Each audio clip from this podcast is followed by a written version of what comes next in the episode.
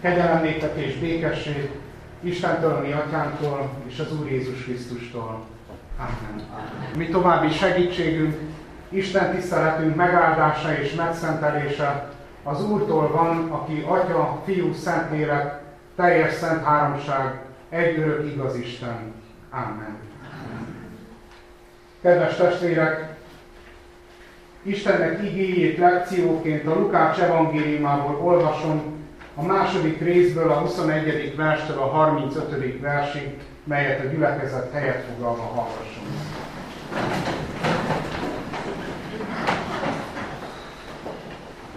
Jézus bemutatása a templomban.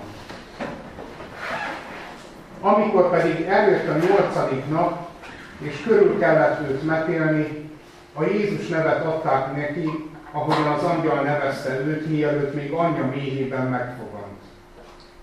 És amikor leteltek tisztulásuk napjai Mózes törvénye szerint, felvitték Jézust Jeruzsálembe, hogy bemutassák az Úrnak, amit megvan írva az Úr törvényében, hogy minden elsőszülött fiúgyermek az Úrnak szenteltessék. És hogy áldozatot adjanak az Úr törvényében mondattak szerint egy pár gerlét vagy két galamfiókát. És íme élt egy ember Jeruzsálemben, akinek Simeon volt a neve. Igaz és kegyes ember volt, várta Izrael vigasztalását, és a Szentlélek volt rajta. Azt a kijelentést kapta a Szentélektől, hogy nem hal meg addig, amíg meg nem látja az Úr Krisztusát. A lélek indítására elment a templomba, és amikor a gyermek Jézus bevitték szülei, hogy eleget tegyenek a törvény előírásainak, akkor karjába vette, áldotta az Istent, és ezt mondta, most bocsátod el, Uram, szolgádat beszédet szerint békességgel, mert meglátta szemem üdvösségedet, amelyet elkészítettél minden nép szeme láttára, hogy megjelenjék világosságul a pogányoknak, és dicsőségül népednek, Izraelnek. A gyermek apja és anyja csodálkoztak azon, amit róla mondott, Simeon pedig megáldotta őket, és ezt mondta anyjának, Máriának. Íme ő sokak elesésére és felemelésére rendeltetett Izraelben, és jelül, amelynek ellene mondanak, a te is éles kard járja majd át, hogy nyilvánvalóvá legyen sok szív gondolata. Ámen.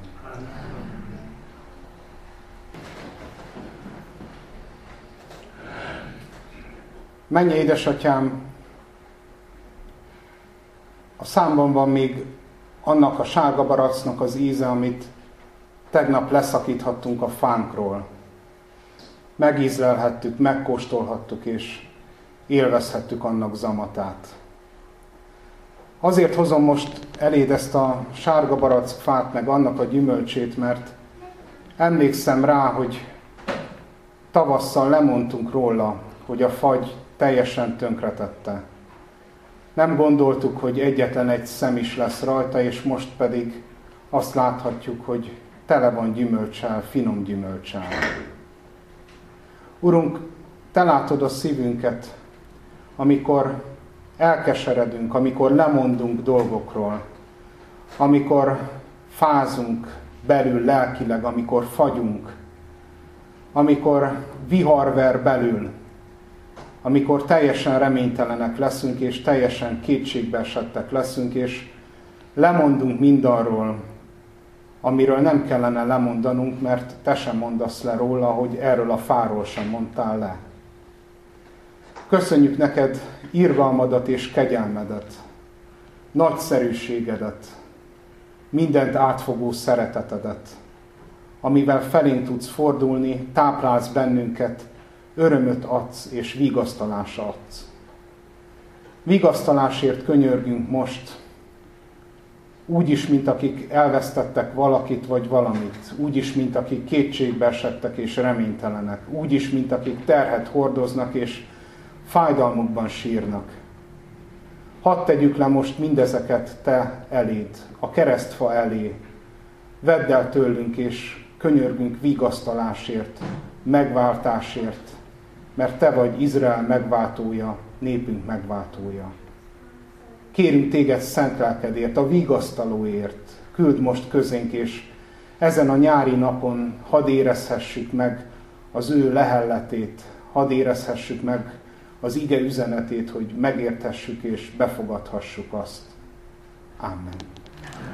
Kedves testvérek, Istennek igéjét Máté evangéliumából olvasom az ötödik részből a negyedik verset.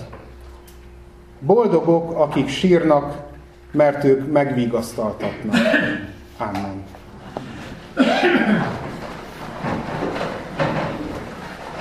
Kedves testvérek, folytatjuk tovább a hegyi beszédet, és azon belül is a boldog mondásokat. A második boldog mondáshoz jutottunk, amiben Jézus azt mondja, hogy azok boldogok, akik sírnak, mert megvigasztaltatnak. És amikor Jézus ezt mondja, akkor előttünk van az az ellentét, hogy hogyan lehet valaki boldog, aki sír. A sírás az nem egy jó dolog, nem egy vidám dolog, nem egy örömteli dolog. Hogy jön ide a boldogság? És Jézus meg is magyarázza azért, mert ők azok, akik megvigasztaltatnak. Hozzáteszi, hogy azért lehetnek boldogok a sírok, mert vigasztalást nyernek, és ebben a vigasztalásban ott van az a jövő idő, meg a jelen idő is, amiről már korábban beszéltem, mert ez a boldog mondás már olyan, ami jövő időben van a görög nyelvben, a, a, az angolban és a németben is, de a magyar nyelvben így általános igeidőben mondhatjuk és érezhetjük, hogy akik sírnak, ők megvigasztaltatnak, és ez lehet a jelenben, de ne felejtsük el, hogy ez lehet a jövőben is. És ez adjon reménységet is azoknak, akik sírnak és fájdalmuk van, és nem érzik a vigasztalást, mert ez jövő időben szól, és van, aki azt mondja, hogy ez a végidőkre vonatkozik, de, de lehet, hogy majd valamikor egy olyan pillanatra, amikor megérezhetjük azt, hogy mit jelent az vigasztalást nyerni a sírásban. Különösen azok érezhetik azt, akik gyászba vannak, amikor az idővel jön folyamatosan a vigasztalás is, már amennyire lehet ebben vigasztalódni, és már amennyiben ebben lehet valamennyire boldognak lenni. De ez a boldogság, ez úgy valósul meg, hogy, hogy a vigasztaláshoz legalább egy ember kell. Ugye, ahogy az első boldogmondásban beszéltünk a lelki szegényekről, mert ők övék a mennyek országa, ez a, ez a vigasztalás, ez egy közösségi folyamat. Tehát ne felejtsük el azt, hogy nem csak jövő időről van szó itt a sírásnál, hanem a vigasztalás miatt kell még valaki, aki mellettem áll, aki ott tud lenni, lenni velem, aki, aki figyelni tud rám. Ott van egy paraklétosz. Ugyanaz a szó a Szentlélekre, a vigasztalóra, mint ebben az igében, aki mellettem tud állni, aki fel tudja emelni a szavát, értem egy ügyvéd, egy jogi kifejezéssel érve, ami a görögben is ugyanez, aki azért az ügyért ki tud állni, abban a fájdalomban osztozni tud, aki együtt tud érezni velem, és aki fel tud szólalni értem, az a vigasztaló, és ezt a vigasztalást ígéri most Jézus. Úgyhogy amikor azt mondja, hogy boldogok a sírók, akkor ne felejtsük el, hogy ez a vigasztalással érvényes. Azért se felejtsük el, mert nagyon sokszor elfelejtjük ezt.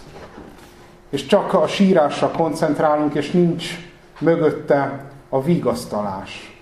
Az egyik ilyen leghíresebb példa, amikor valaki elfelejtette a boldogmondás után a, a vigasztalást, a sírásos boldogmondás után a, a vigasztalást, az Mark Twain regényében, Tom Sawyer kalandjaiban van. Nem tudom, hogy ki emlékszik erre a jelenetre, ez a negyedik részben van. Tom Sawyer egy nagy zsivány, mondjuk így egy csavargó inkább, akinek hihetetlen történetei vannak, és nagyon sok nyelvre le is fordították ezeket, és mindannyian ismerhetjük. Nem igazán szeret tanulni, de nagyon szeret kalandokba bocsátkozni. És a negyedik fejezet elején egy vasárnap vagyunk éppen úgy, mint most, és Poli néni, aki Tom Sawyerre vigyáz, és az egész családra, az unokatestvéreire is, a vasárnapi áhítatot tartanak, és a vasárnapi áhítat után van egy lecke, a vasárnapi lecke, amit minden gyereknek meg kell tanulni. Sid, Tom Sawyer unoköccse már rég túl van az egészen, de Tom Sawyer még ott gyötrődik, hogy hogyan is tanulja meg. Egyébként a feladata az, hogy a Bibliában öt verset meg kell tanulni. És Tom Sawyer választása a hegyi beszéden belül a boldog mondásokra esik, nem a nyolcra, hanem az első ötre. Nem azért, mert a boldog mondásokat érteni vagy szívéhez szóltak volna, hanem miért, ezt azt gondolom az itt lévő gyerekek pontosan tudják, azért, mert a boldog mondások Tom Sawyer felmérése szerint a legrövidebbek, tehát azt gondolja, ezeket tudja a leghamarabb megtanulni. A regény szerint fél órát gyötrődik az öt versel, aminek a végén Méri az unokatestvére kérdezi ki, és hát nagyon gyatrán megy. Az első boldogmondás, az, az, ahogy előadja, boldogok a boldogok a, a lelkiek, a szegények, akik, akik szegények, meg lelkiznek, meg, meg, és akkor Méri segít neki, hogy boldogok a lelki szegények, mert övék a mennyek országa. Na ez az, ezt akartam mondani. Na, a második, boldogok, akik sírnak, mert ők, mert ők sírósak, mert, mert, és az angolban, az angol regényben pont a shell igénél, ami a, múlt, a jövő időre vonatkozik, ott fogalmam nincs. És Tom Sawyer látva és érezve azt, hogy semmit meg nem értett a boldog mondásokból, a második boldog mondás közepén adja fel, és ki tudja még mondani azt, hogy boldogok, akik sírnak, de már arra nem emlékszik, hogy azért, mert ők meg fognak vigasztaltatni. Mert őket megvigasztalják. Úgyhogy így marad ez ebbe a fél, félbehagyott boldogmondásban, boldogmondást olvashatunk a regényben. Méri nagyon empatikusan, mint ahogy mindig is empatikus, odafordul hozzá, hogy nem baj, nem akarlak gyötörni, tanuld meg, és utána elmegy és megtanulja, és el tudja utána mondani, ez már, ez már nincs a regényben leírva, hogy hogy mondja el, de az első nekifutásra a sírás és a vigasztalás határán áll meg Tom Sawyer, és nem érti meg azt, hogy mit jelent az, hogy a sírók boldogok, és hogy hogyan vigasztaltatnak meg. Mondjuk én nem csodálkozom ezen, hogy nem érti meg, mert az egész regényben nagyon nehezen lesz empatikus Tom Sawyer. Tehát ha arra gondolok, hogy elcsavarognak Huckleberry Finnel, és az egész falu keresi őket, és nem találják, és nem mondanak róluk, és, és azt gondolják, hogy meghaltak, és gyász Isten tiszteletet tartanak az ő emlékezetükre, amit hátul és titokban végighallgat Tom Sawyer és Huckleberry Finn, majd a végén bemasíroznak. Szóval ebben látszik, hogy semmi fogalma nincs arról, mit jelent az, hogy sírás és gyászolás, a gyász, ami ebben az igében és ebben a szóban benne van, de mégis kifagad egyszer a sírással, és mégis tud sírni, és meg tudja az egész életén keresztül tapasztalni azt, hogy mit jelent kegyelemben élni, hiszen minden kalandjából ö, úgy tér vissza, hogy, hogy nem lesz komoly baja, pedig iszonyatosan veszélyes helyeken van, és az egész élete mégis, ha nem is ismeri a boldogmondást, igazolja azt, hogy boldogok, akik sírnak, mert ők megvigasztaltatnak, hogyha ezt nem csupán egy-egy momentumra, egy-egy eseményre, hanem egy életre, a megváltásra értjük. Mert a sírásról beszélhetünk úgy, mint ami egy eseményen és egy dolog fölötti sírás jelent. Különböző sírások vannak. A legegyszerűbb, amire a boldogságot legkönnyebben ki tudjuk mondani, az az örömteli sírás, amikor valaki úgy tud sírni, hogy örül valami felett, ami, amit elért. Mondjuk a versenyzők sírnak így az olimpián, akik nyernek. De ilyen sírás a, a gyermekszületésekor történő sírás is, amikor valaki örömében tud sírni a gyerekkel együtt szinte, vagy a házasságban, vagy éppen házassági évforduló való sírás is lehet ilyen örömteli sírás, amikor valaki örömében, boldogságában tud sírni. De ők, őket nem kell megvigasztalni, nem róluk szól Jézus mondata, hanem talán azokról, akiknek dühös sírása van, akik az érzelmeikeiket a, nem tudják már másképp kifejezni, csak ami bennük feszül, a düh, a az elkeseredés vagy a tehetetlenség az fakad ki sírásként, vagy, eh, vagy lehet a fájdalmas sírás, amikor valakinek olyan fájdalmai vannak betegségében, vagy éppen valami balesetben, amiben sírnia kell, mert nem bírja azt a fájdalmat.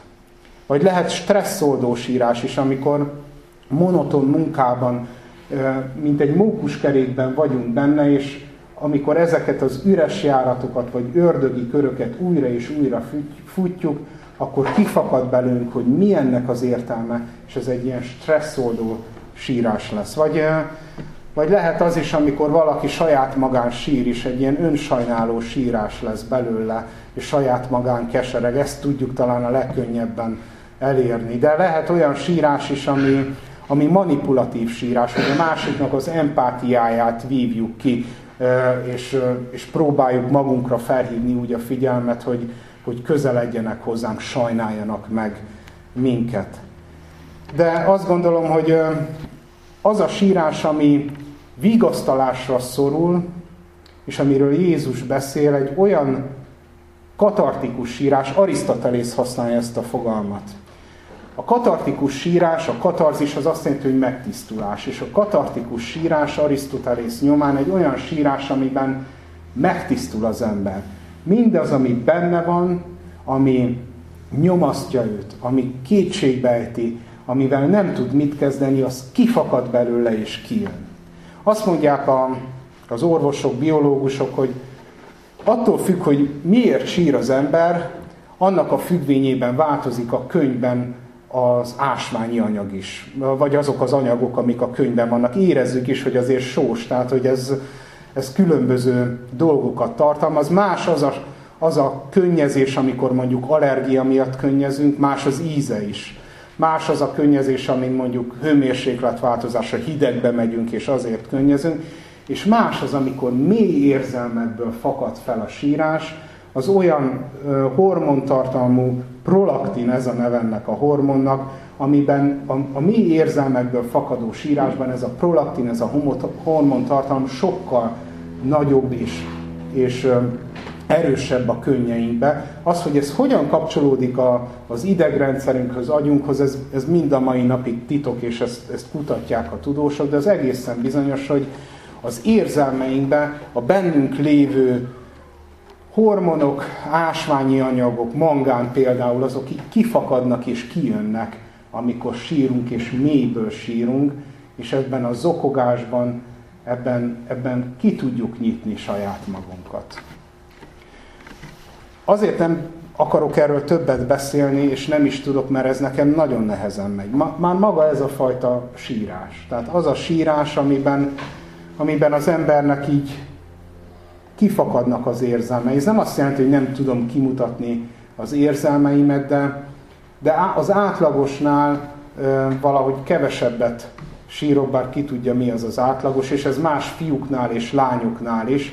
Ez a fajta megkönnyebbülés, ez a katarzis vagy katartikus sírás, ez nekem viszonylag nehezen jön, de jön is, amikor ez megtörténik, akkor tényleg azt érzem, hogy valamit ki tudtam adni magamból, és az ásványi anyagokkal, a könycseppekkel kijön valami, ami nagyon régóta nyomaszt.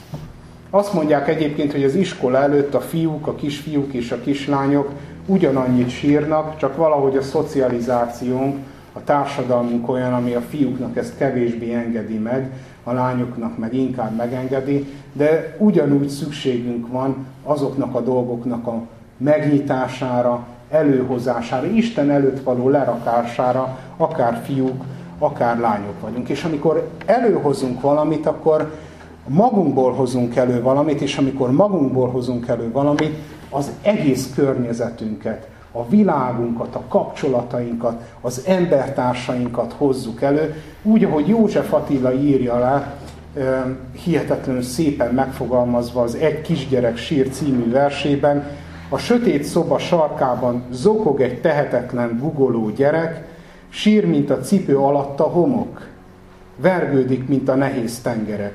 Könnyes, miként éjszaka, mint éjszakra nyíró völgy, könnyes, mint könnyes a szem ürege, könnyes, miként a kő alatt a föld, könnyes, miként az ablak üvege, sír, mint ahogy a vízben sír a mész, sír, mint a víz sír a fedő alatt, sír, mint a holdfa, amelyet tűzemészt, sír, mint csarnokban a futószalag. És ahogy írja a sírásról, nem olvasom fel az egész verset, megváltozik az a tenger, amit az első versben mond, a vergődő tenger. Figyeljük csak meg, az utolsó vers keretes szerkezettel az első verset idézi, A sötét szoba sarkában zokog egy tehetetlen gugoló gyerek, szaporáz, mint a könnyű motorok, ellustul, mint a nehéz tengerek. A vergődő tengerekből József Attila kisgyermekénél ellustuló tenger lesz. Olyan, ami kisimul, olyan, ami megmarad a maga tengerségébe és sósságába, de mégis kiad magából valamit, és ahogy elolvassuk a verset lényegében, az egész világot már mennyire a saját világát tudja kitárni. Azért nagyon fontos ez, mert azt gondolom, hogy amikor Jézus azt mondja, hogy boldogok, akik sírnak, mert megvigasztaltatnak, akkor nem csupán egy eseményről, nem csupán egy esetről, hanem egy egész állapotról, létmódról, életről beszél, amikor sírásról és vigasztalásról van szó. A negyedik században Nüsszai Gergely, Nüsszai Szent Gergely, aki szintén a kapadókiai atyáknak a, az egyike, és, és nagyon szeretem az ő írásait, ő egy egész sorozatot szentelt a boldogmondásoknak, és amikor a boldogmondásokról beszélő azt mondja, hogy ez valahol az imágódei, az Isten képűségnek a a visszaállítása, restaurációja. Amikor Jézus a boldog mondásokról beszél, azért beszél ellentétekről, mert az elveszett Isten képűségünket próbálja visszadni, és mutatja meg, hogy rajta keresztül hogyan kaphatjuk ezt újra vissza. Amikor a második boldog mondáshoz kerül, a síráshoz, akkor mindazt elmondja, amit amin a, a, abban a korban, ott a negyedik században az ókorban a keresztjének az üldözések, vagy az üldözések utáni korban szenvedtek és sírtak. Elmondja azokat az eseményeket, amik foglalkoztatják őket. Elmondja azokat, amiket mi is elmondhatunk, hogy sírunk amiatt, hogy mi lesz a jövővel, hogy sírunk amiatt, hogy mi lesz a Földdel, mi lesz velünk, mi lesz a holnappal, mi lesz Magyarországgal, mi lesz Európával. Ha kinyitjuk a a tévét, vagy elolvassuk az újságokat, annyi minden van, ami miatt sírnunk kell, és egy általános szorongás, kollektív szorongás miatt kollektív sírásba is kezdhetnénk. Ezek mind valóságos problémák, valóságos dolgok, amikkel nehezen tudunk mit kezdeni, ahogy Nüsszai Gergely is elmondta ezeket a korabeli keresztjének számára. De hozzátette, és ezért hozom most ide, van egy ide, és hozzátette azt, hogy ennek azért, ennek a sírásnak mélyebb értelme van. Mert ez a sírás ideje, amiről Jézus beszél, az egy idő közötti idő. Méghozzá azért, mert azt mondja, az a sírás, amiről Jézus beszél, az a bűneset miatti, bukás miatti sírást jelenti. Egy olyan létállapotot jelent, amiben az ember azért sír, és alapvetően pontosan ennek a végességét éljük meg, és ennek az elidegenedett állapotát éljük meg, hogy Isten távol van tőlünk. Az édenkerti bukás utáni állapot sírásának oka, és egyetlen oka, az, hogy Isten távol van tőlünk, és mi magunk is távol érezzük magunkat Istentől. És amikor Jézus azt mondja, hogy azok, akik távol érzik magukat Istentől, boldogok, mert megvigasztaltatnak, azzal azt mondja, hogy boldogok, mert Isten közel van hozzájuk, méghozzá bennem. Az, aki mondja a boldog mondásokat, az adja a vigasztalást. Mert a bűnesekből való megoldás, a megváltás, a vigasztalás, akit Krisztus ígér, az ő maga. Ő maga az, aki velünk együtt sír. Ő maga az, aki a gyászolásban is tud sírni. Ő maga az, aki a betegségben együtt tud sírni a tanítványaival, az idegenekkel.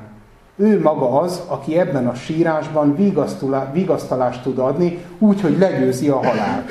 Hogy igen tud mondani a nagy nemre. Úgy, hogy átvállalja a bűneinket. Átvállalja azokat a terheket, amik nyomasztanak bennünket, akár egyéniek, akár közösségiek. Átvállalja azt, azt a következményt, ami a sírásból fakadó következmény lenne, az a tehetetlenség. És a tehetetlenséget úgy vállalja át, hogy ő maga önként feláldozza magát, és ezzel vigasztalást ad. Így kapcsolódik össze újra a boldog mondás Ézsaiás próféta könyvével, nem csak a 61. versel, amiben benne vannak a szegények, és benne van mindaz, ami a boldog mondásban megjelenik, hanem a 40. résszel is, ami így kezdődik, vigasztaljátok, vigasztaljátok népemet. Mert az a Krisztus, aki Ézsaiás próféta könyvét olvasta fel a sajátjai között, méghozzá azt a részt, amiben ő, mint fájdalmak férfia jelenik meg, azért tehette meg ezt, mert ő, mint a fájdalmak férfia, aki sír, aki néma marad az ő nyírője előtt, vállalja azt, hogy velünk együtt sír, velünk együtt szenved, és az egész szenvedésében a világ bűnét, mint Isten báránya magára véve, a vigasztalást a megváltással adja. Az ő váltságműve ez, hogy a sírók megvigasztaltatnak.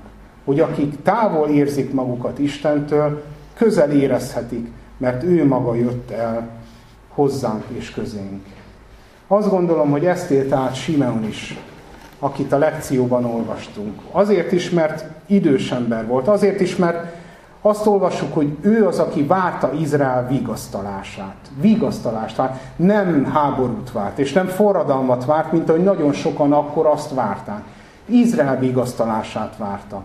És a vigasztalást úgy találja meg, hogy amikor áldó éneket mond, annak a szerkezete és annak a kezdete az lényegében egy haldokló zsidó embernek a mondatai, liturgikus mondatai, most bocsátod el, Uram, szolgádat beszédet szerint békességgel, mert látta a messiást. Ő a síró, ő a gyászoló, ő a halálba menő, látja az újszülöttet, aki a világ megváltója, akin keresztül Izrael megvigasztalódik, akin keresztül nekünk is vigasztalásunk lehet, azokba az egyes dolgokba, amire gondoltunk, azokba a közösségi dolgokba, amik nyomasztanak bennünket, és megváltásunk lehet a saját életünkbe, és ezáltal közel kerülhet hozzánk Isten, mert megvigasztaltatunk.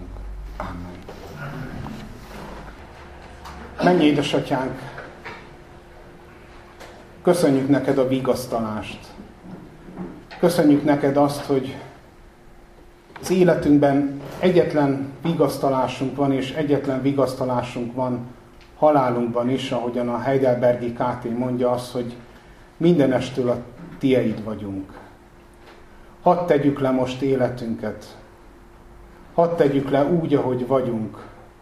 Hadd vigyük, el, vigyük eléd azokat, amelyek nyomasztanak bennünket, azokat a terheket, amiket cipelünk. Hadd vigyük eléd munkánkat, hadd vigyük eléd kapcsolatainkat, saját magunkat, kétségeinket, szenvedélyeinket, azokat az ördögi köröket, amiből nem találunk, és hadd vigyük eléd közösségünket is, annak dinamikáját, annak gondolkodását, annak létét, megmaradását, gyülekezetünket és egész egyházunkat, egész országunkat. Addurunk, hogy, hogy sírhassunk. Sírhassunk úgy, hogy mindezeket őszintén eléd tárjuk. Elmondjuk neked. Eléd visszük. Felszakadnak belőlünk. Nem nyomjuk le őket, hanem kitárjuk szívünket. Mert ez vigasztaláshoz vezet, megváltáshoz vezet Krisztuson keresztül, aki mindezeket átélte, felvette magára, felvette magára a keresztet is, meghalt és feltámadt értünk, hogy nekünk vigasztalásunk és megváltásunk lehessen. Kérünk téged, Urunk, hogy hallgass meg ezeket az imákat, amelyeket őszintén, nyíltan eléd visszük most csendben magunkban.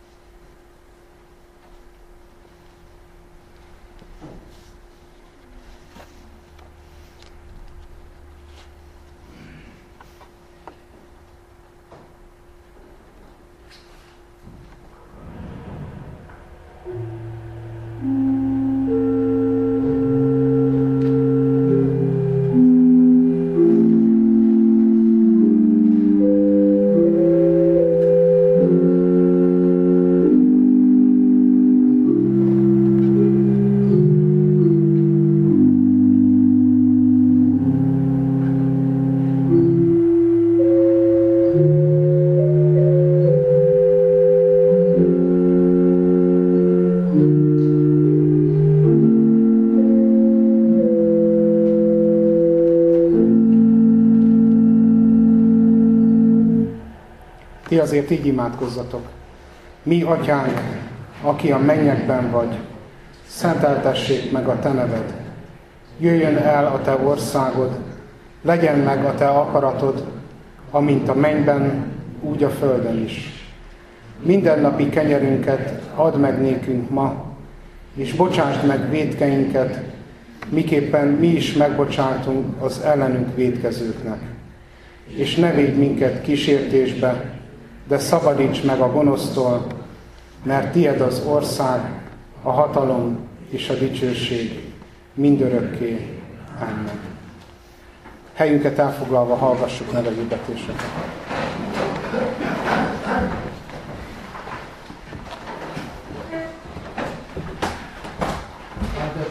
szeretettel köszöntöm a kedves testvéreket, gyülekezeti alkalmainkat hirdetem.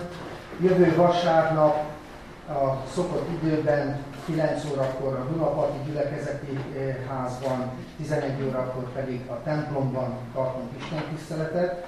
Mindkét helyen megterítjük az Úr asztalát. Szeretettel várjuk az 5-től 8. osztályos gyermekeket 2021. augusztus 23-a és 27-e között Diós Jenőre, a felső tagozatos táborunkban. A részvételi díj 15 ezer forint, jelentkezni e-mailben, vagy személyesen Görgei Katalin presbiter testvéreinknél lehet. Több gyülekezeti tagunk felvetette, kezdeményezte, hogy vizsgáljuk meg az Isten tiszteletek kezdő időpontját. A presbitérium tárgyalt erről a kérdésről, és így határozott, hogy előtte kikéri a gyülekezeti tagok véleményét. A javaslat szerint a, Duna, a Dunaparti gyülekezeti házban 8 óra 30 perckor, itt a templomban pedig 10 órakor kezdődne az Isten tisztelet.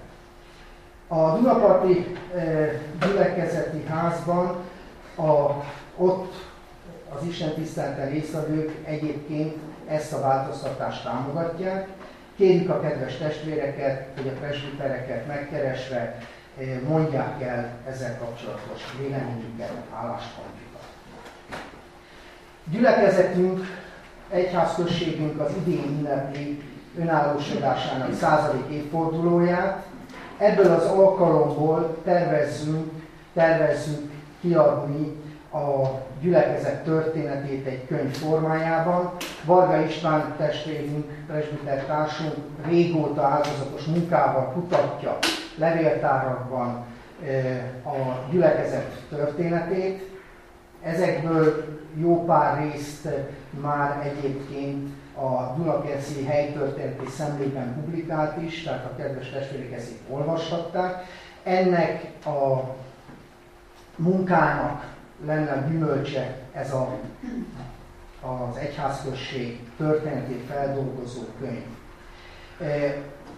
Ehhez kérjük a kedves testvérek támogatását.